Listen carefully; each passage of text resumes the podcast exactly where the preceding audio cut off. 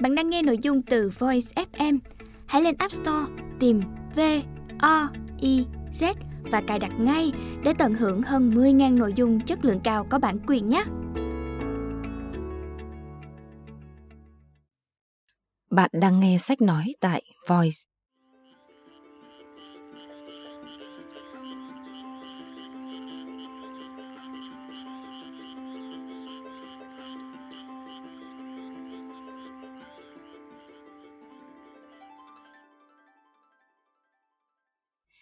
Mời các bạn lắng nghe quyển sách Tà Dương. Tác giả Dazai Osamu. Dịch giả Hoàng Long. Đơn vị ủy thác bản quyền Phương Nam Book. Giọng đọc Ngọc Thúy. Lời thưa nhân dịp tái bản Chubochi Shoyo trong quyển sách kinh điển Thần túy của tiểu thuyết đã nhận định lợi ích lớn nhất của tiểu thuyết là nâng cao phẩm giá con người, chứ không phải để phục vụ những đam mê trần tục. Theo tác giả, lợi ích của tiểu thuyết có thể chia ra làm hai loại là trực tiếp và gián tiếp. Lợi ích trực tiếp là nhằm thỏa mãn cảm xúc của độc giả như là một phương tiện giải trí cho con người. Ngoài ra, tiểu thuyết còn là một cẩm nang của cuộc sống. Lợi ích gián tiếp của tiểu thuyết là nâng cao phẩm cách, khuyên răn đạo đức, bổ khuyết cho sử sách và làm phong phú mô hình văn chương. Tại sao nâng cao phẩm cách được đưa lên hàng đầu? Tác giả khẳng định lại quan niệm của mình về tiểu thuyết. Không phải là thứ để phục vụ đam mê trần tục của con người. Nó khao khát giải trí cho con người bằng cách hướng đến những thị hiếu tinh tế hơn. Tuy nhiên, thị hiếu cảm xúc trang nhã và tinh tế là thuộc tính cao quý nhất chỉ thấy ở những con người yêu đẳng về văn hóa. Cho nên, phương diện nghệ thuật trang nhã này, tức tiểu thuyết, được dùng để tác động đến những cảm xúc mỹ học của một con người, khuấy động những xúc cảm tinh tế, dần dần xua đuổi nhục cảm và hút suy tư của anh ta ra khỏi thế giới thường nhật, đưa anh ta đến chỗ nhận thức được dạng thức tinh tế hơn của cái đẹp thì anh ta sẽ trưởng thành hơn và sớm thoát khỏi bể đắm mê. Đó cũng là giá trị đích thực của nghệ thuật nói chung. Chính điều này khiến nghệ thuật trở nên rất quan trọng, dù thiếu giá trị thực tiễn. Như vậy, một người yêu thích nghệ thuật sẽ thường xuyên gia tăng sự tao nhã cho thị hiếu thẩm mỹ của mình và tính cách của anh ta sẽ không ngừng trở nên tinh tế. Vì mục đích của tiểu thuyết là bàn về bản chất con người, nên những tác phẩm hay đều có thể giúp chúng ta nâng cao phẩm giá và trưởng thành hơn. Tả Dương Quyển tiểu thuyết hay nhất thời hậu chiến là một tác phẩm như thế. Tác phẩm không chỉ góp phần đưa tên tuổi Dazai Osamu lên hàng tác gia nổi tiếng nhất thời bấy giờ, mà còn góp phần khai sinh một từ ngữ mới cho tiếng Nhật vẫn còn được sử dụng đến tận ngày hôm nay, tả dương tộc. Từ điển Quảng Tử Uyển đã định nghĩa như sau. Từ tiểu thuyết Tà Dương của Dazai Osamu từ này dùng để chỉ giai cấp thượng lưu xa sút vì một biến chuyển gấp gáp của xã hội. Câu chuyện không chỉ nói về sự xa sút của một gia đình quý tộc phải sống cuộc đời thường dân, mà còn tượng trưng cho tâm thức của toàn Nhật Bản sau tan hoang thời hậu chiến. Được xây dựng trên nhật ký của Kazuko, thư gửi Uehara và di chúc của Naochi. Quyền tiểu thuyết cho ta một cái nhìn ba chiều kích về cảm nhận và sự đối mặt của con người trước hiện thực khắc nghiệt và tàn nhẫn. Sau chiến tranh, hai mẹ con Kazuko phải rời bỏ ngôi nhà ở phố Nishikata để dọn về một sơn trang hẻo lánh nơi miền quê Izu. Naochi, người em trai đi lính trở về, sa đọa rượu chè nghiện ngập và cuối cùng tự sát. Người mẹ sống trong khắc khoải, Nhung nhớ về một thời vàng son đã qua, để rồi cuối cùng cũng chết mòn vì bệnh lao phổi. Kazuko, sau một cuộc hôn nhân tan vỡ, cũng quay về sống một cuộc đời lay lắt như trẻ con chơi đồ hàng cùng với mẹ. Nhưng không thể nào chịu nổi cuộc sống tẻ nhạt đó, nàng đã đứng lên đấu tranh, làm một cuộc cách mạng về đạo đức. Sự vượt thoát đầy nhọc nhằn và cô độc của Kazuko cuối cùng kết thúc bằng một tia sáng le lói của bình minh. Một mầm hy vọng đang lớn dần trong người Kazuko, cả nghĩa đen và nghĩa bóng. Dù đứa bé rồi cũng sẽ trở thành một nạn nhân. Hình ảnh người mẹ, một phụ nữ quý tộc cuối cùng của Nhật Bản, cùng cái chết của bà có thể xem là sự cáo chung của giai đoạn lịch sử vàng son không bao giờ còn lặp lại. Naochi tượng trưng cho sự vỡ mộng của Nhật Bản sau chiến tranh, không còn tìm thấy đường sống, bắt buộc phải chết trong tự hủy. Kazuko tượng trưng cho sự vượt thoát trên hoang tàn và đổ vỡ. Bằng cách yêu Uehara, một nhà văn sống cuộc đời phóng đãng, một tượng trưng cho tinh thần vỡ mộng tuyệt vọng và đồi phế của tâm thức Nhật Bản. Quyết tâm sinh một đứa con như thêm một nạn nhân mới của cuộc cách mạng. Kazuko đã chút bỏ con người cũ thủa vàng son để trở thành một con người hành động của thế kỷ mới và bước đầu hoàn thiện cuộc cách mạng đạo đức của mình. Bức thư cuối cùng mà Kazuko viết gửi Uehara có thể xem như một thắng lợi của cuộc vượt thoát đầy ám ảnh và bài ca huy hoàng về nữ quyền với nhiều câu nói vang vọng. Em nghĩ mình đã thắng cuộc, cho dù Đức Mẹ Maria không sinh ra đứa con của chồng mình, nhưng với lòng kiêu hãnh người sáng, hai mẹ con họ đã trở nên thần thánh. Em điềm nhiên mà khinh thường cái thứ đạo đức cổ hủ và mãn nguyện vì có một đứa con ngoan. Và đứa con hoang và mẹ nó. Tuy nhiên hai người chúng em sẽ đấu tranh đến cùng với thứ đạo đức cổ hủ, sẽ sống như mặt trời. Dù thế nào đi nữa, ông cũng phải tiếp tục cuộc chiến đấu của mình đi nhé. Cách mạng vẫn chưa được tiến hành một chút nào cả, và vẫn còn cần nhiều hơn nữa, thêm nữa những nạn nhân cao quý và đáng thương.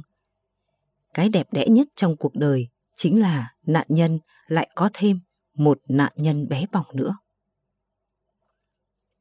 Chúng tôi cũng muốn viết riêng một bài cảm nhận về tà dương, nhưng sau khi đọc xong bài viết giải thích về tác phẩm của nhà văn, dịch giả Kakuta Michio thì thấy mình phải dừng bút. Hơn 20 năm, Kakuta mới thẩm thấu được tà dương. Sau ba giai đoạn chắc trở, thật đúng như bài thơ của cư sĩ Tô Đông Pha. Lô sơn yên tỏa chiết giang triều, vị đáo bình sinh hận bất tiêu. Đáo đắc bản lai vô biệt sự, lô sơn yên tỏa chiết giang triều.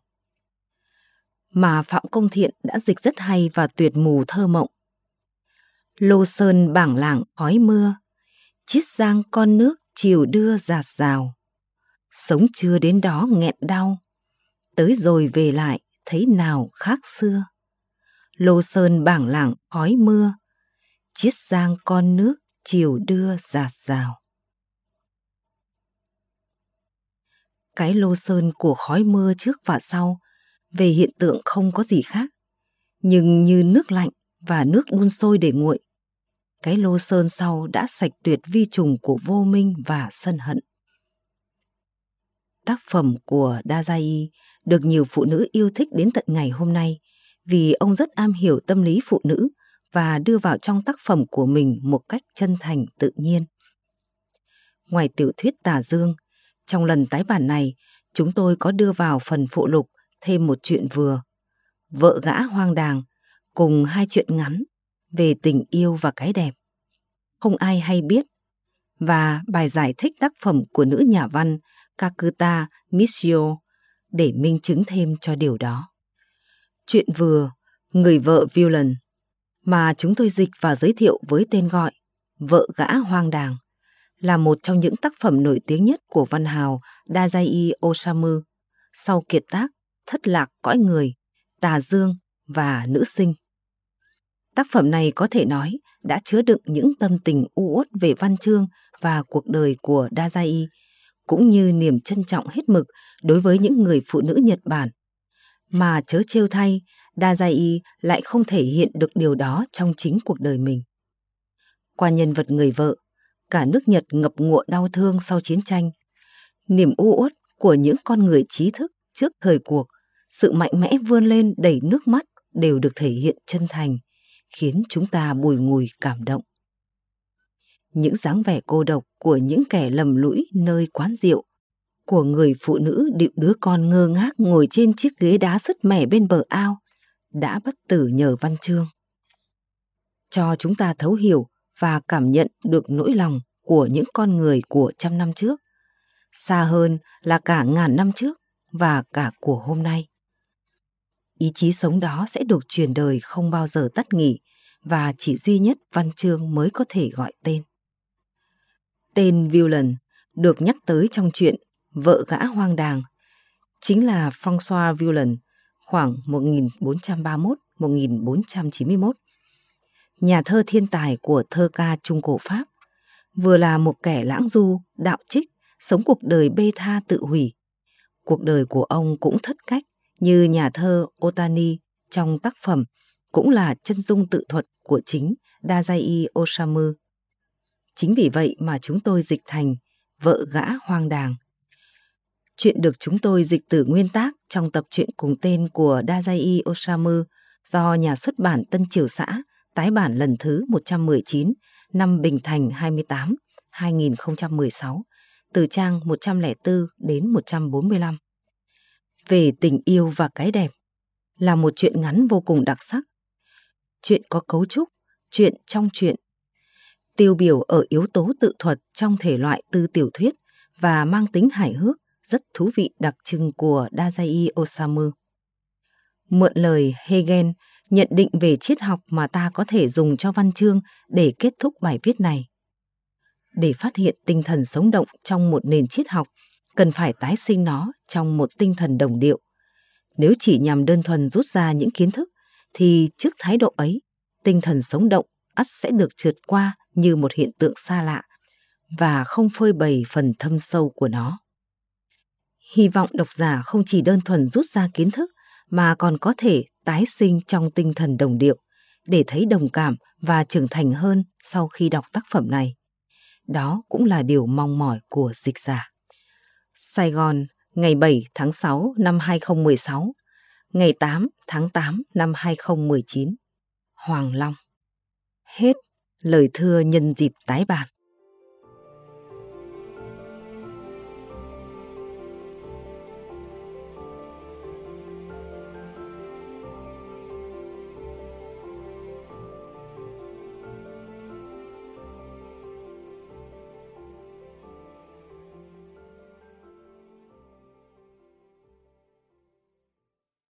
Bạn đang nghe sách nói tại Voice.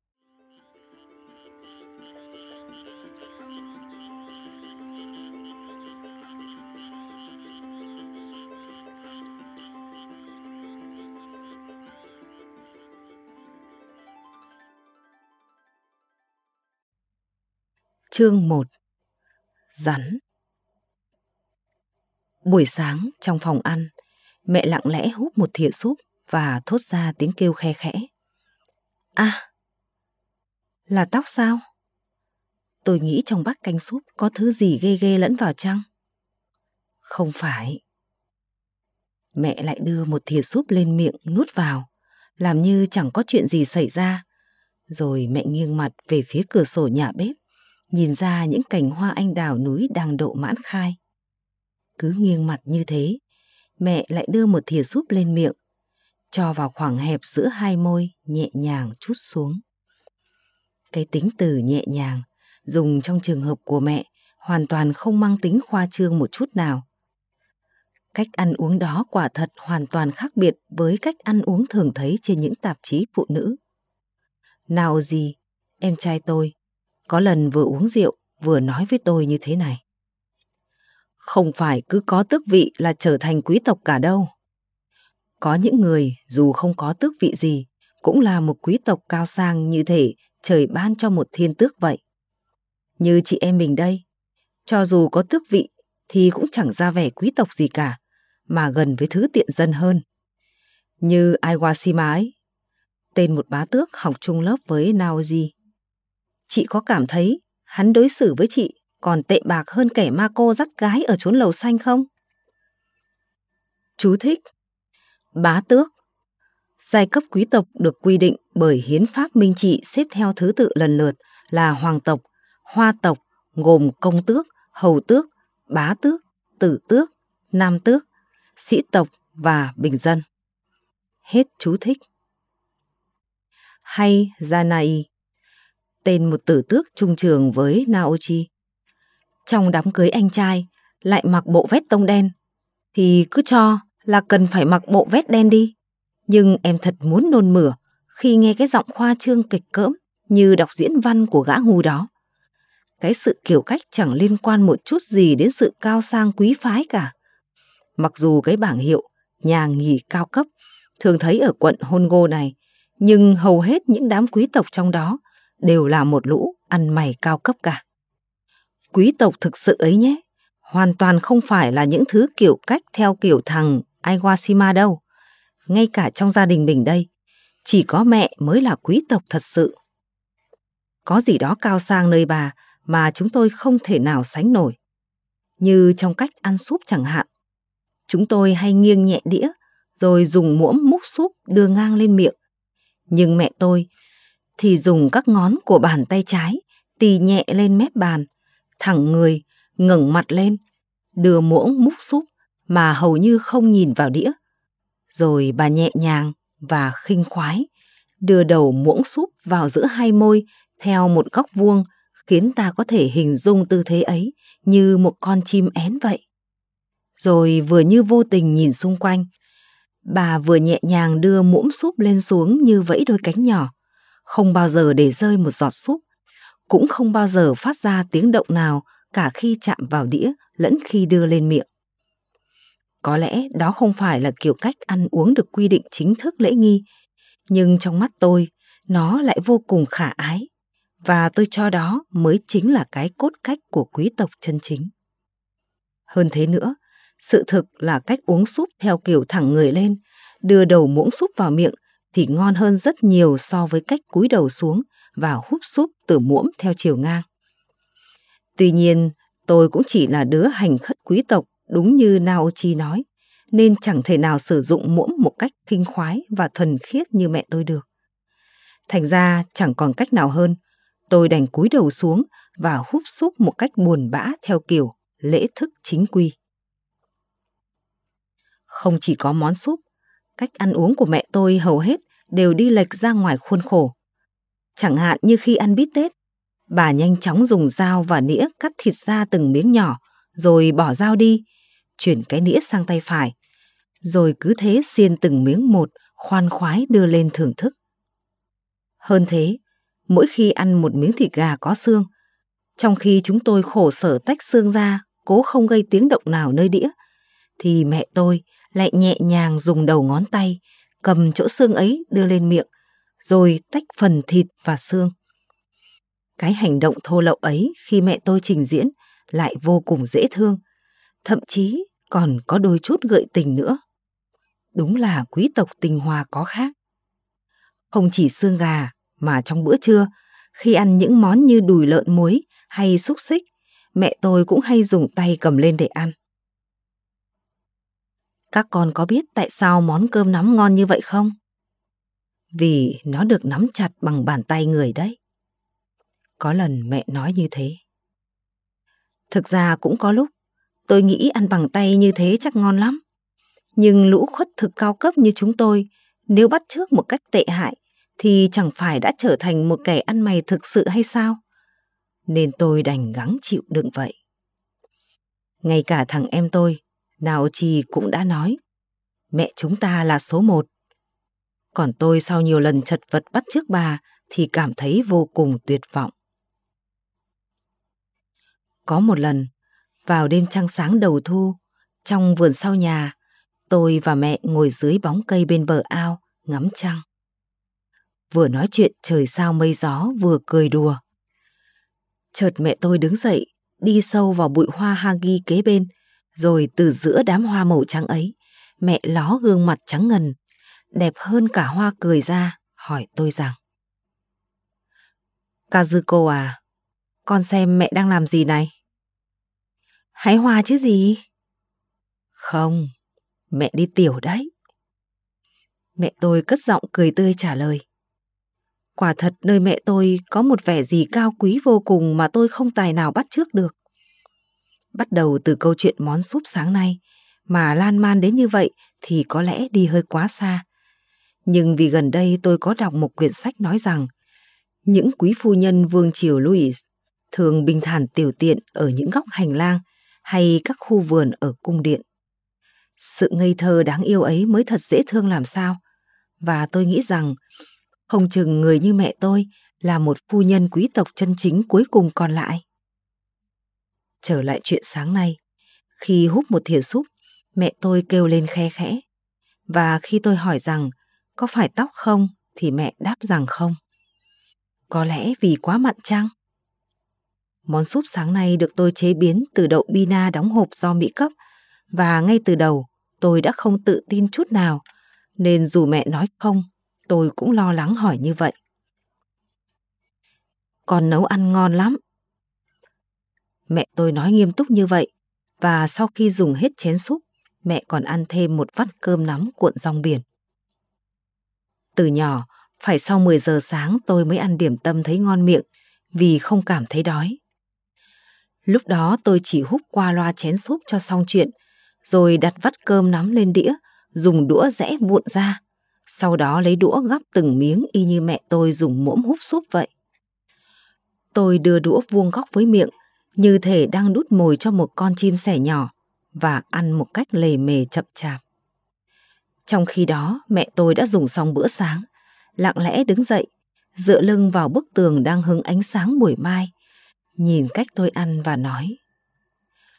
Kazuko à, vẫn chưa được đâu con. Phải tập làm sao để có thể ăn sáng một cách ngon lành nhất mới được. Còn mẹ thì sao? Có thấy ngon không ạ? Đương nhiên rồi, mẹ đâu còn là bệnh nhân nữa. Vậy thì Kazuko cũng chẳng phải bệnh nhân đâu. Không được, không được. Mẹ vừa lắc đầu vừa cười với vẻ cô đơn vô hạn. Năm năm trước, tôi từng bị bệnh phổi và phải nằm miệt mài trên giường. Nhưng tôi biết đó chỉ là thứ bệnh ích kỷ của tôi mà thôi. Tuy nhiên điều làm tôi lo lắng lại chính là chứng bệnh u sầu của mẹ dạo gần đây. Vậy mà mẹ lại chỉ toàn lo lắng cho tôi. À, tôi nói. Gì vậy con? Lần này đến mẹ lên tiếng. Hai mẹ con nhìn nhau và tôi có cảm giác dường như chúng tôi thấu hiểu tâm tư nhau nên tôi cười khúc khích, còn mẹ thì khẽ mỉm cười. Những lúc cảm thấy ngượng ngùng với điều gì đó, tự nhiên tôi thường khe khẽ thốt ra tiếng a kỳ diệu ấy. Bây giờ đột nhiên nhớ đến chuyện ly hôn 6 năm về trước, buồn bã nên tôi bất chợt thốt ra tiếng kêu a như thế. Nhưng còn mẹ thì sao? Không lẽ mẹ cũng giống như tôi đang nhớ về kỷ niệm đau lòng nào? Không phải. Vậy thì có chuyện gì đây? Mẹ à, lúc nãy hình như mẹ vừa nhớ ra chuyện gì phải không? Chuyện gì vậy mẹ? Mẹ quên rồi. Chuyện của con hả? Không phải. Vậy thì chuyện của Naochi? Ừ. Mẹ nghiêng đầu nói. Hình như là vậy. Thằng em tôi đang học đại học thì bị triệu tập nhập ngũ đến vùng đảo phía Nam. Từ đó bật vô âm tín. Chiến tranh kết thúc nhưng nó vẫn không rõ tung tích. Mẹ nói đã chuẩn bị tinh thần là không thể gặp lại nó rồi. Nhưng tôi biết mẹ chưa một lần chấp nhận suy nghĩ đó mà lúc nào cũng nuôi hy vọng sẽ gặp lại Naochi. Mẹ định từ bỏ hy vọng về Naochi rồi, nhưng ăn canh súp con nấu ngon quá, làm mẹ nhớ em không chịu nổi. Phải chi mẹ làm được nhiều điều cho em nó hơn. Thằng Naochi từ khi vào trường trung học đã chọn ngành văn chương và bắt đầu cuộc sống ăn chơi quậy phá như một thiếu niên hư hỏng. Không hiểu rằng mình đã gây cho mẹ bao nỗi buồn phiền khổ sở. Vậy mà mẹ tôi, ngay cả khi ăn súp, vẫn nghĩ đến Naochi. Tôi nuốt cơm và cảm thấy nóng máu. Không sao đâu mẹ, Naochi không sao đâu. Thằng hư hỏng như Naochi, dễ gì mà chết. Người chết thường là những người hiền lành, dịu dàng và đẹp đẽ thôi. Chứ còn thằng Naochi ấy, có lấy cây đập, nó cũng không chịu chết cho đâu. Mẹ mỉm cười trêu tôi. Vậy thì người chết sớm sẽ là Kazuko rồi. Sao vậy được chứ? con là chị của thằng Du Côn đó mà. Nên đến 80 tuổi vẫn còn khỏe đấy. Vậy sao? Vậy thì chắc đến 90 tuổi mẹ vẫn còn minh mẫn nhỉ? Đúng đấy. Tôi nói và bất chợt cảm thấy ngại ngùng. Kẻ ác thì thường sống lâu, người đẹp lại thường yểu mệnh. Mẹ tôi rất đẹp, nhưng tôi lại muốn bà được sống lâu. Tôi cảm thấy mình thật khó hiểu. Mình thật tệ. Tôi nói, đôi môi run lên và nước mắt khẽ ứa tràn. Có lẽ giờ nên chuyển sang chuyện những con rắn. Một buổi chiều của chừng 4 năm ngày trước, bọn trẻ trong làng tìm thấy khoảng 10 cái trứng rắn ở góc hàng rào tre trong vườn. Đây là trứng rắn độc Mamushi đó. Bọn trẻ băn khoăn. Tôi nghĩ nếu trứng nở ra chừng 10 con rắn, thì mình làm sao còn có thể đi dạo quanh quẩn trong vườn được nữa, nên mới bảo bọn trẻ. Mình hãy đốt nó đi. Bọn trẻ vui mừng nhảy cẫng lên và chạy theo tôi. Chúng tôi thu gom lá cây, cành khô ở gần hàng rào lại, châm lửa và ném từng cái trứng vào trong đám cháy. Những cái trứng mãi không chịu cháy. Bọn trẻ chất thêm củi, lá khô làm cho lửa bùng mạnh hơn, nhưng mấy cái trứng vẫn không hề hấn gì. Cô bé nhà làm nông ở cuối làng, đứng bên ngoài hàng rào vừa cười vừa hỏi. Chị đang làm gì đấy ạ? Bọn chị đang đốt trứng rắn độc Mamushi. Nếu để nó nở thành con thì ghê lắm. Trứng đó to cỡ nào chị? To cỡ như trứng cút và màu trắng. Vậy thì đó chỉ là trứng rắn bình thường, chứ không phải là trứng rắn độc Mamushi đâu. Trứng sống thì làm sao đốt cháy được. Cô bé cười tinh quái rồi bỏ đi. Đốt mãi chừng 3 phút, nhưng mấy cái trứng vẫn không cháy. Bọn trẻ mới khều ra và đem chôn dưới gốc cây mơ. Tôi gom mấy viên sỏi và đắp thành mộ bia cho chúng. Nào các em, mình cùng khấn vái nhé. Khi tôi ngồi xổm xuống và chắp hai tay vái, thì bọn trẻ phía sau tôi dường như cũng ngoan ngoãn chắp tay theo. Sau đó tôi và bọn trẻ chia tay nhau. Tôi chậm rãi bước lên thềm đá và thấy mẹ đang đứng đó dưới bóng của tàn cây cát đằng. Con vừa làm một việc thật tội lỗi đó. Mẹ tôi nói. Vì con tưởng đó là rắn độc, nhưng hóa ra chỉ là rắn bình thường. Nhưng con đã chôn cất chúng tử tế, nên chắc không sao đâu. Mặc dù nói vậy, nhưng tôi nghĩ chuyện như thế mà để mẹ nhìn thấy thì thật không hay chút nào. Đương nhiên mẹ không phải là người mê tín, nhưng 10 năm trước, sau khi cha tôi qua đời tại tư gia ở thành phố Nishikata, mẹ trở nên rất sợ rắn. Ngay trước khi cha mất, mẹ nhìn thấy có sợi dây đen đen dài dài bên gối nằm của cha. Mẹ định nhặt lên thì mới hay ra đó là con rắn. Nó trườn đi, ra tới hành lang rồi mất hút. Chứng kiến cảnh tượng ấy, chỉ có mẹ và chú Wada. Hai người nhìn nhau nhưng vì không muốn làm kinh động đến phút ra đi của cha nên đều im lặng. Lúc đó tôi cũng có mặt tại phòng khách nhưng không hề hay biết gì. Nhưng chính tôi đã chứng kiến cảnh rắn bò lóc ngóp trên bờ ao, trên ngọn cây ở ngoài vườn vào buổi tối ngay ngày cha tôi qua đời. Bây giờ tôi là bà cô 29 tuổi, nhưng khi cha mất vào 10 năm trước, tôi cũng đã 19 tuổi rồi, không còn là trẻ con nữa. Nên cho dù 10 năm đã trôi qua, ký ức đó vẫn còn rõ ràng, không hề sai chật. Khi đi cắt hoa cúng, tôi bước dọc về phía bờ ao, đến bên cây đỗ quyên. Ngước mắt nhìn thì thấy trên đầu cành cây có một con rắn nhỏ đang quấn mình. Khi định ngắt cảnh hoa cúc Yamabuki tiếp theo, cũng thấy trên cảnh hoa có rắn. Tôi hơi ngạc nhiên. Trên cành cây ô liu, rồi cây phong, cây hoa đậu, dây cát đằng, cây hoa anh đào kế bên cũng có. Nói chung nơi nào có cây là nơi đó có thấy rắn. Tuy nhiên tôi lại không thấy sợ hãi lắm. Tôi chỉ cảm thấy rắn cũng giống như tôi, buồn thương về sự ra đi của cha, nên chúng mới rời hang bỏ ra ngoài vái lại vong linh của cha tôi. Khi tôi lặng lẽ báo cho mẹ biết về chuyện có rắn trong vườn, mẹ nghiêng đầu như đang suy nghĩ điều gì đấy nhưng không nói ra. Nhưng sự thật là sau lần thứ hai thấy rắn đó, mẹ tôi đâm ra vô cùng ghét rắn.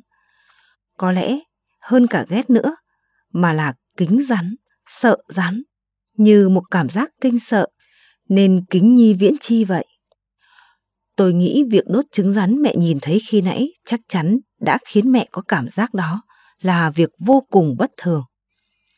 Còn tôi cũng thấy rất sợ vì mình đã đốt trứng rắn và cứ lo lắng không biết đó có phải là lời nguyền ác nghiệt nào lên mẹ hay không. Đến ngày hôm sau, hôm sau nữa, tôi vẫn không thể quên.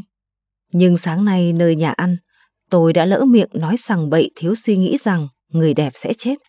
Không thể nào rút lại lời nói được nữa. Tôi chỉ đành khóc.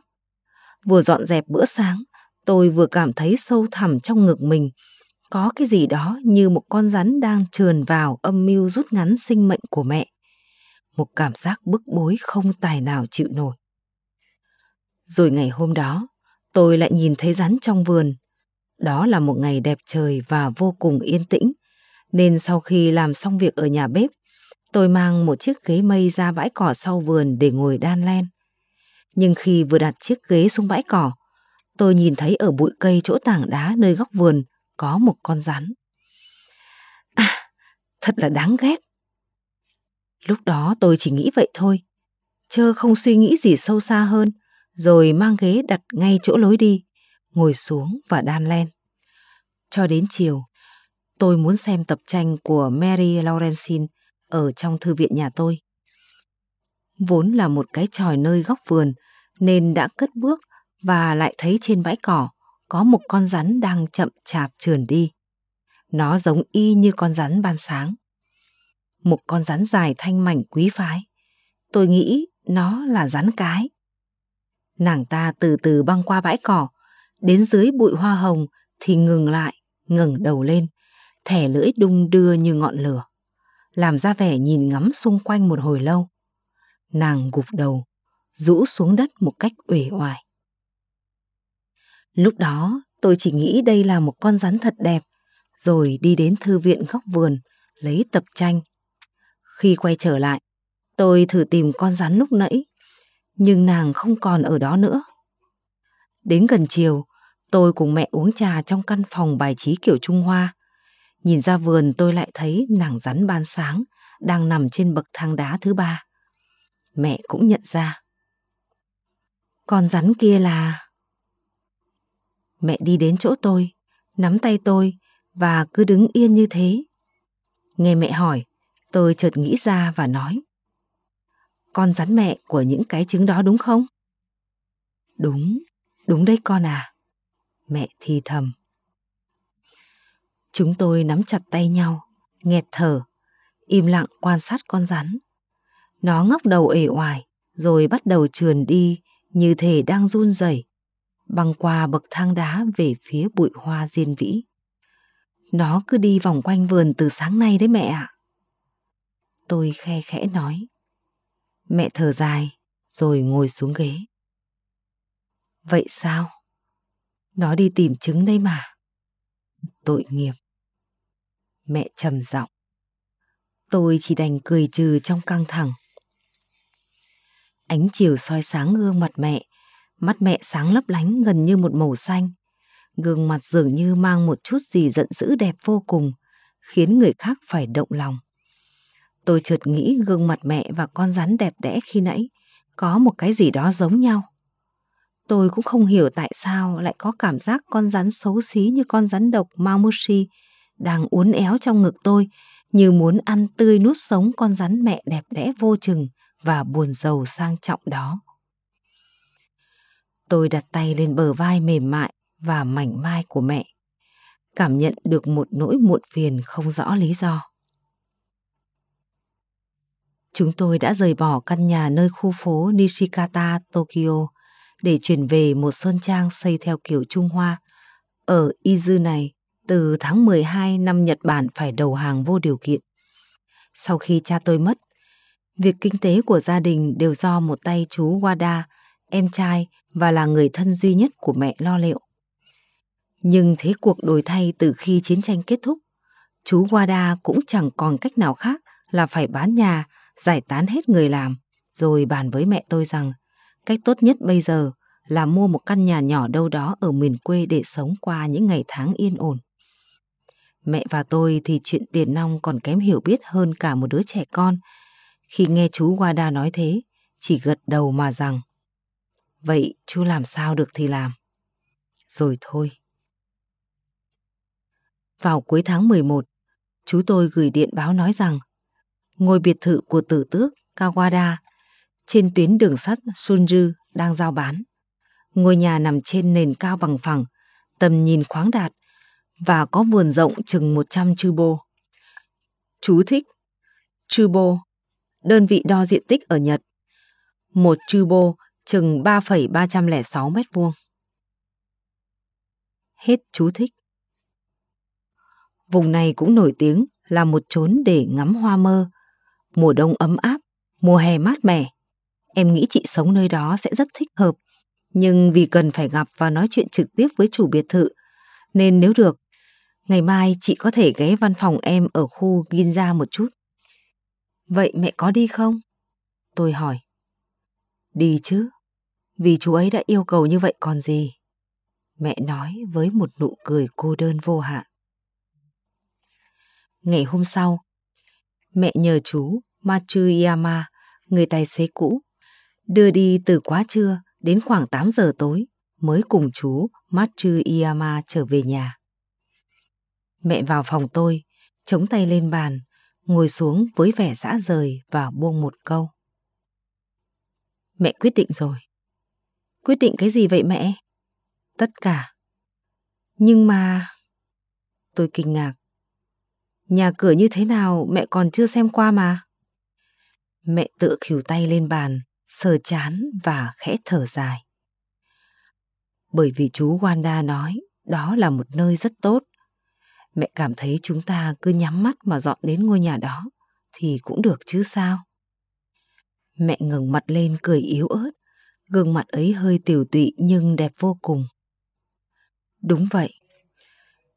Tôi gật đầu biết mình đã thua niềm tin đẹp đẽ của mẹ đối với chú Wanda và cũng tán đồng. Vậy thì con cũng nhắm mắt mà dọn đi. Hai mẹ con cùng cất tiếng cười, nhưng sau đó là một nỗi giàu buồn vô hạn. Sau đó, mỗi ngày đều có phu khuân vác đến thu xếp hành lý và chuyển đi. Chú Wada cũng đã đến giúp cắt đặt mọi việc. Tôi cùng cô hầu Okimi bận rộn với bao nhiêu việc, nào là sắp xếp quần áo, rồi mang những thứ linh tinh ra vườn đốt. Vậy mà mẹ không phụ giúp gì, dù chỉ là đụng đến một ngón tay.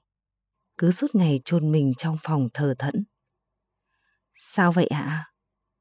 Mẹ lại không muốn chuyển đến Iju nữa à? Tôi lấy can đảm hỏi mẹ. Không phải vậy đâu. Mẹ mơ màng đáp. Mười ngày sau, chuyện thu dọn hành lý cũng hoàn tất. Buổi tối khi tôi cùng Okimi đốt giấy vụn và rơm khô ngoài vườn, mẹ cũng từ trong phòng bước ra, đứng ở lối đi và lặng lẽ nhìn những tàn lửa cháy. Cơn gió tây lạnh lẽo như màu cho xám thổi qua, làn khói bay là đà sát mặt đất. Tôi vô tình ngước lên, nhìn gương mặt của mẹ, thấy thần sắc vô cùng nhợt nhạt. Nét mặt này tôi chưa từng thấy bao giờ. Mẹ à, sắc mặt mẹ xanh xao quá. Khi tôi hoảng hốt la lên như vậy, thì mẹ cười nhẹ đáp lời. Không có gì đâu con. Rồi lặng lẽ quay về phòng. Tối hôm đó, vì chăn chiếu đã đóng hành lý, nên Okimi ngủ ở trường kỳ trên tầng 2, còn tôi và mẹ nghỉ trong phòng của mẹ. Hai người nằm chung trên một tấm futon mượn của nhà kế bên. Khi tôi vừa định chúc mẹ ngon giấc, thì bất ngờ mẹ nói với giọng run run yếu ớt. Vì có Kazuko nên mẹ mới đến Izu. Chính vì nó, Kazuko đi cùng mẹ đấy. Tôi giật mình hỏi lại. Nếu không có Kazuko thì sao?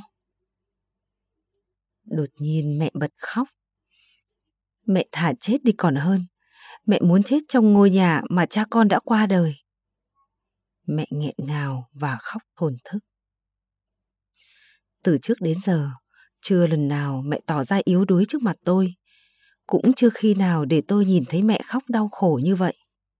Cho dù là lúc cha tôi mất, lúc tôi đi lấy chồng, lúc tôi bụng mang dạ chửa quay về nhà, rồi đứa bé bị chết non trong bệnh viện, hay lúc tôi bệnh nằm liệt giường, rồi ngay cả khi Naochi quậy phá nữa, mẹ cũng tuyệt đối không cho ai thấy thái độ yếu ớt như thế. Mười năm, kể từ ngày cha tôi mất, mẹ không thay đổi một chút nào, vẫn lạc quan và hiền dịu. Chúng tôi cứ thế tha hồ làm nũng với mẹ. Tuy nhiên, giờ thì mẹ đã hết sạch tiền, vì tôi và Naochi. Mẹ trang trải tiêu pha hết chẳng tiếc nuối một chút gì. Và giờ đây, mẹ phải rời ngôi nhà thân thương này để dọn đến một sơn trang nhỏ ở Izu. Cùng tôi bắt đầu cuộc sống mới. Lùi thủi chỉ có hai người. Phải chi mẹ là người hẹp lòng, là mắng chúng tôi, lặng lẽ tiết kiệm một chút cho riêng mình. Thì dù cuộc thế đổi thay thế nào, cũng không đến mức cùng quẫn chỉ muốn chết như thế này. Mà cái chuyện không có tiền đúng là một địa ngục đáng sợ và thê thảm vô vọng nhất mà tôi lần đầu tiên từ lúc sinh ra đến giờ mới nhận thấy. Ngực tôi nghẹn thắt lại, muốn khóc nhưng không thể nào khóc được. Không biết cái cảm giác lúc này có phải thứ mà nhân gian thường hay nói là sự nghiêm túc của cuộc đời hay không? Tôi cứ ngửa mặt nhìn lên trần nhà, cảm thấy người mình như một tảng đá, không tài nào nhúc nhích nổi. Ngày hôm sau, quả thật sắc mặt mẹ rất xanh xám, có vẻ dùng rằng muốn ở lại ngôi nhà này lâu hơn chút nữa, không muốn rời đi. Chú Wada nhìn thấy được điều này, nên nói rằng hành lý đã gửi đi hết rồi, hôm nay phải khởi hành đi Izu. Lúc này, mẹ mới miễn cưỡng mặc áo khoác, khẽ cúi đầu chào cô hầu Okimi cùng những người làm khác cũng đang nói lời tạm biệt. Rồi cùng chú và tôi, ba người rời khỏi căn nhà ở Nishikata. Chuyến xe lửa khá vắng vẻ, nên cả ba chúng tôi đều tìm được chỗ ngồi. Trong xe, chú tôi cao hứng ngâm nga vài đoạn kịch nô, còn mẹ thì sắc diện rất xấu, ủ rũ gục đầu và như co do vì lạnh. Đến Mishima, chúng tôi chuyển qua chuyến tàu đi Sunju. Đến Uju, Nagawa thì xuống tàu đi xe buýt chừng 15 phút là tới nơi. Chúng tôi từ từ leo lên con dốc hướng về phía núi và thấy một ngôi làng nhỏ. Ở rìa làng có một sơn trang xây theo kiểu Trung Hoa khá kỳ công. Mẹ ơi, nơi này tuyệt hơn nhiều so với hình dung của mình nhỉ? Tôi nói hồn hển. Đúng vậy đấy. Mẹ đứng trước cổng Sơn Trang với một thoáng vui hiện lên trong mắt. Thứ nhất là không khí trong lành, thật tinh khiết biết bao. Chú nói đầy vẻ tự hào. Đúng như thế. Mẹ mỉm cười đáp lại. Thật tuyệt, không khí ở đây thật tuyệt. Và cả ba chúng tôi mỉm cười. Chúng tôi thử bước vào bên trong thì thấy hành lý từ Tokyo đã được chuyển đến chất đầy từ hành lang cho đến tận trong phòng. Thứ hai là phong cảnh từ phòng khách nhìn ra rất đẹp. Chú cao hứng kéo hai mẹ con tôi vào phòng khách và bắt chúng tôi ngồi xuống. Lúc này khoảng 3 giờ chiều, khí trời mùa đông dịu nhẹ lan tỏa trên bãi cỏ trong vườn. Dưới chân bậc thềm đá nơi bãi cỏ là một cái ao nhỏ với rất nhiều cây hoa mơ. Ở phía cuối vườn là một mảng vườn cam trải dài. Ở đó có con đường làng. Theo đó là ruộng lúa nước. Xa xa là rừng thông. Và tít bên kia rừng thông là biển. Nếu ngồi ở phòng khách như thế này thì mực nước biển cao ngang ngực tôi. Cảnh vật thật yên bình. Mẹ nói đầy vẻ ưu tư. Chắc tại bầu không khí Ánh nắng dường như khác hẳn với Tokyo, đúng không mẹ? Những tia nắng trông giống như tơ lụa. Tôi phấn khởi lên tiếng. Căn nhà có một phòng 10 chiếu, một phòng 6 chiếu, một phòng khách kiểu Trung Hoa, hành lang rộng khoảng 3 chiếu, phòng tắm cũng khoảng chừng 3 chiếu, rồi phòng ăn và phòng sinh hoạt chung, rồi một phòng trên tầng 2 thiết kế theo kiểu Tây. Bên trong kê một cái giường lớn dành cho khách. Chỉ có bấy nhiêu phòng thôi, nhưng với hai mẹ con tôi. À không, cho dù Naochi trở về nữa, thì đối với ba người, căn nhà cũng không chật trội chút nào. Chú đến cửa hàng duy nhất trong sơn thôn này để đặt mua thức ăn. Khi cơm hộp được mang tới, chúng tôi bày ra trong phòng khách. Chú lấy rượu whisky đem theo ra thưởng thức. Chú vui vẻ kể chuyện về chuyến du lịch Trung Quốc với tử tước Kawada, người chủ trước của sơn trang này. Mẹ chỉ cầm đũa chấm mút chút ít và khi trời vừa chạng vạng tối, mẹ cất giọng khe khẽ.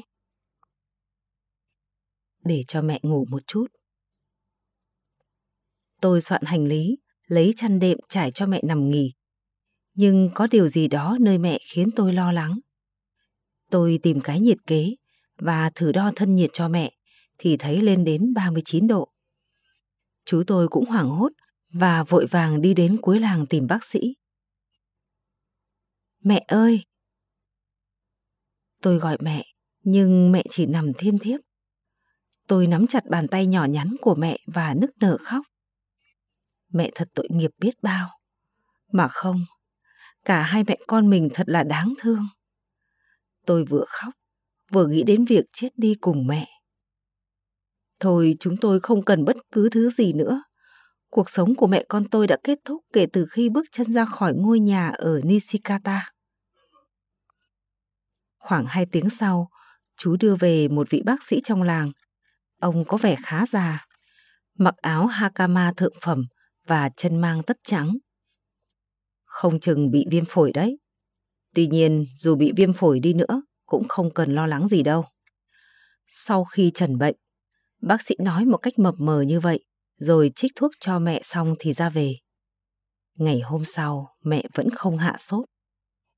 Chú Wada đưa cho tôi 2.000 yên và căn dặn, nếu phải nhập viện thì hãy gửi điện báo về Tokyo cho chú, rồi quay về trong ngày hôm đó. Tôi lấy trong hành lý ra một số vận dụng nấu ăn cần thiết. Nấu cháo mời mẹ ăn. Mẹ vẫn nằm như thế, và hút đến muỗng cháo thứ ba thì lắc đầu. Vào buổi trưa hôm ấy, vị bác sĩ làng lại ghé thăm bệnh. Lần này, ông không mặc áo hakama, nhưng chân vẫn đi tất trắng. Có nên đưa vào bệnh viện không ạ? Tôi hỏi. Không cần thiết đâu, hôm nay tôi sẽ tiêm một mũi thuốc liều cao và phu nhân có lẽ sẽ hạ sốt đấy. Câu trả lời của bác sĩ cũng mơ hồ như hôm trước. Sau đó ông tiêm thuốc cho mẹ rồi ra về. Dường như mũi thuốc đó có hiệu quả. Quá trưa hôm đó sắc mặt mẹ trở nên hồng hào, mồ hôi ra đầm đìa và cười nói khi tôi thay áo ngủ cho mẹ. Có lẽ đây là danh y chăng? Sốt đã hạ xuống còn 37 độ. Tôi vui mừng không tả xiết, vội chạy đến quán trọ cuối làng, nhờ bà chủ mua dùm 10 quả trứng gà, mang về luộc hồng đào mời mẹ ăn. Mẹ ăn được ba quả và chừng nửa chén cháo. Hôm sau vị bác sĩ lại mang tất trắng đến thăm bệnh. Khi tôi bày tỏ lòng cảm ơn về liều thuốc hiệu nghiệm ngày hôm qua, thì ông cúi đầu đáp lễ với vẻ mặt như muốn nói. Đương nhiên phải có hiệu quả rồi. Ông khám bệnh cho mẹ một cách cẩn thận và quay sang nói với tôi. Phu nhân đã khỏi bệnh, vì vậy từ bây giờ có thể ăn bất cứ thứ gì và làm gì cũng được hết đấy. Đúng là cách nói chuyện lạ lùng. Tôi kiềm chế lắm mới không bật cười. Tôi tiễn vị bác sĩ ra tận cổng. Khi quay lại phòng khách thì thấy mẹ đã ngồi dậy được. Đúng là danh y, mẹ đã khỏi rồi. Mẹ trông rất vui tươi, thì thầm như nói với chính mình. Mẹ à, con mở cửa ra nhé, bên ngoài tuyết đang rơi đấy. Tuyết nhẹ nhàng rơi rơi từng phiến mỏng như những cánh hoa mẫu đơn. Tôi kéo cánh cửa và ngồi bên cạnh mẹ, ngắm tuyết y dư qua lớp kính. Khỏi bệnh rồi. Mẹ lại thì thầm một mình. Ngồi như thế này, mẹ có cảm giác những chuyện trước đây thoáng qua như một giấc mơ thôi.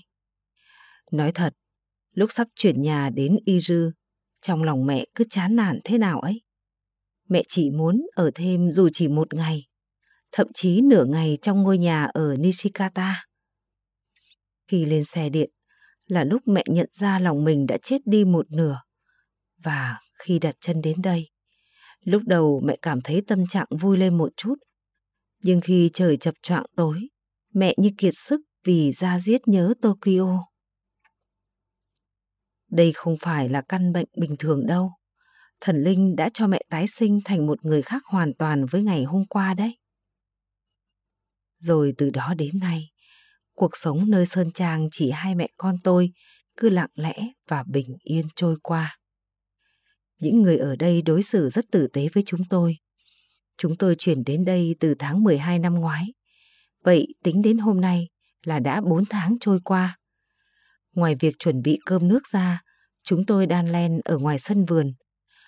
Đọc sách trong phòng bày trí kiểu Trung Hoa hay lặng lẽ thường trà, sống một cuộc sống hầu như biệt lập với thế gian. Vào tháng 2 hoa mơ nở rộ, cả sơn thôn ngập chìm trong sắc hoa. Tháng 3 nhiều ngày bình yên lặng gió, nên những cánh hoa mơ độ mãn khai càng tươi tắn, khoe sắc cho đến cuối tháng. Dù sáng, trưa, chiều hay tối, những cánh hoa mơ vẫn đẹp đến nao lòng. Lần nào tôi cũng mở cửa, hương hoa cũng lan tỏa khắp gian phòng. Vào cuối tháng 3, buổi chiều thường hay có gió, khi tôi thưởng thức trà chiều trong phòng ăn, những cánh hoa mơ ngoài cửa sổ theo gió bay vào trong tách trà. Sang tháng tư, tôi và mẹ đan len ngoài sân và thường nói về kế hoạch làm vườn sắp tới. Mẹ nói là muốn giúp tôi.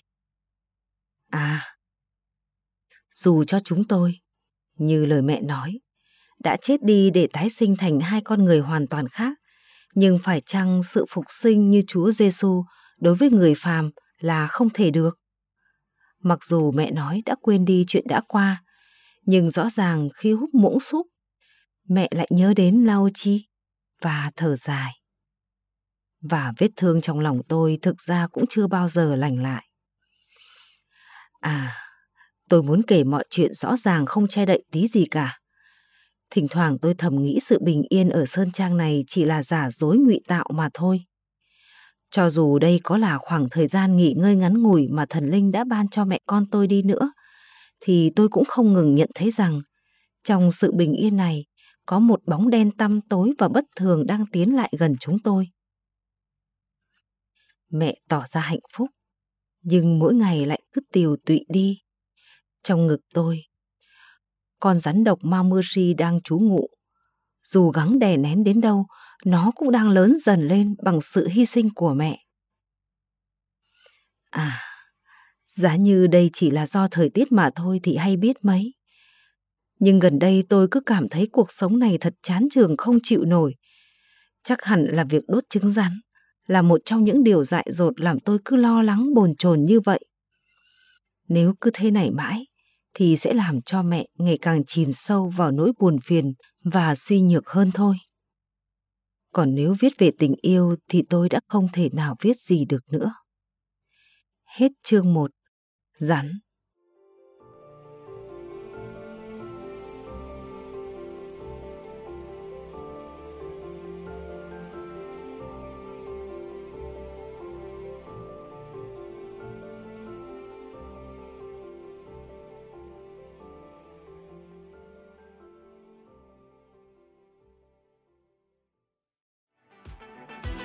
Voi FM Ứng dụng sách nói chất lượng cao Kho sách nói lớn nhất Việt Nam. Từ các tác giả sách bán chạy nhất Cùng nhiều thể loại nội dung khác Podcast, sách tóm tắt, truyện thiếu nhi, thiên và ngủ. Chia theo các hạng mục dễ tra cứu Và được thể hiện qua các dòng đọc mượt mà. Hẹn giờ tắt để nghe trước khi ngủ.